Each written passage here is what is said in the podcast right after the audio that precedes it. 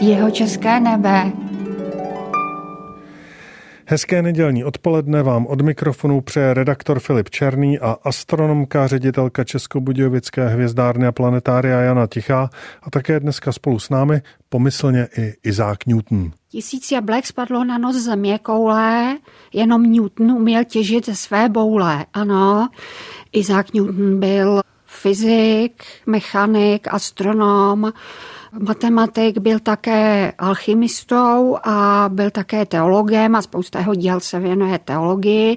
My ho však známe jako zakladatele klasické fyziky a klasické mechaniky, vlastně člověka, na kterém stojí celý ten rozvoj techniky, počínaje, jak známe z jednoho českého filmu, stoletím páry a všemi těmi prvními manufakturami a železnicemi a vším. On vlastně definoval jednak gravitační zákon a jednak tři základní zákony klasické mechaniky, zákon setrvačnosti, zákon síly a zákon akce a reakce. A ten obrat klasická mechanika, klasická fyzika používáme proto,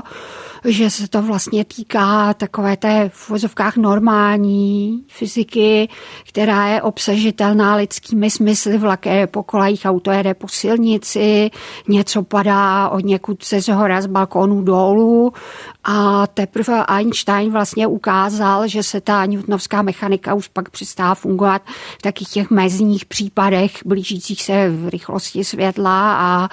u velmi obrovských hmotných těles a naopak v podstatě to, co je ten opravdu makrosvět, mikrosvět, tak tomu pak, jak si už bylo třeba Einsteina, ale několik století nám newtonovské zákony stačily a v tom světě vlastně dá se říct vnímatelném lidskými smysly stačí do teďka. Vy jste to už zmínila, že Isaac Newton nebyl jen fyzik, ale věnoval se i dalším vědním oborům a v životě také, pokud vím, jenom nepřednášel na univerzitě. Newton byl ve svém životě mimo jiné třeba správcem královské mincovny taky, nebyl jenom vědcem, ale byl vědcem, který vlastně založil takovou tu exaktní vědu, která využívá vlastně pokusů a potom ty pokusy dokáže jejich výsledky matematicky popsat a definovat a definovat z toho ten zákon. Takže on vlastně, jak si dá se říct, založil takový ten jazyk vědy a jazyk inženýrů. Toho se týkala i ta úvodní báseň, která je z Edisona Vítislava nezvala. A bylo to tak, že přišel na gravitaci díky tomu, že mu spadlo jablko na hlavu? Ona to není tak úplně asi pravda, možná mu nějaké na hlavu spadlo, ale v době, kdy byl mor, tak on musel odejít z univerzity a vrátil se vlastně do rodného kraje na tu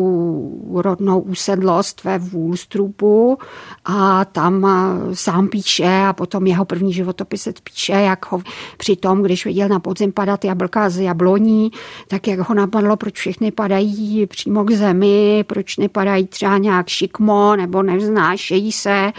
A jestli teda to, že padají vlastně k té zemi, která je těžší než to jablko, jestli v té hmotě té země je obsažen nějaký jako vlastnost přitahování si těch menších věcí, čili ono to asi není tím, že to jablko praštělo do hlavy, ale tím, že si začal klát ty vědecké otázky, proč to tak funguje a jak to, že to tak funguje vždycky a z toho vlastně odvodil až ten gravitační zákon. A když už jsme u těch nových jablek, tak na závěr takovou perličku na jednom z kongresů Mezinárodní historické unie jsem se potkala s jedním angličanem a dospěli jsme nějak k tomu, že nás kromě ty vlastní obory zajímá historie astronomie, historie fyziky a on mi vyprávěl, když měl kulaté narozeniny, tak mu jeho přátelé z univerzity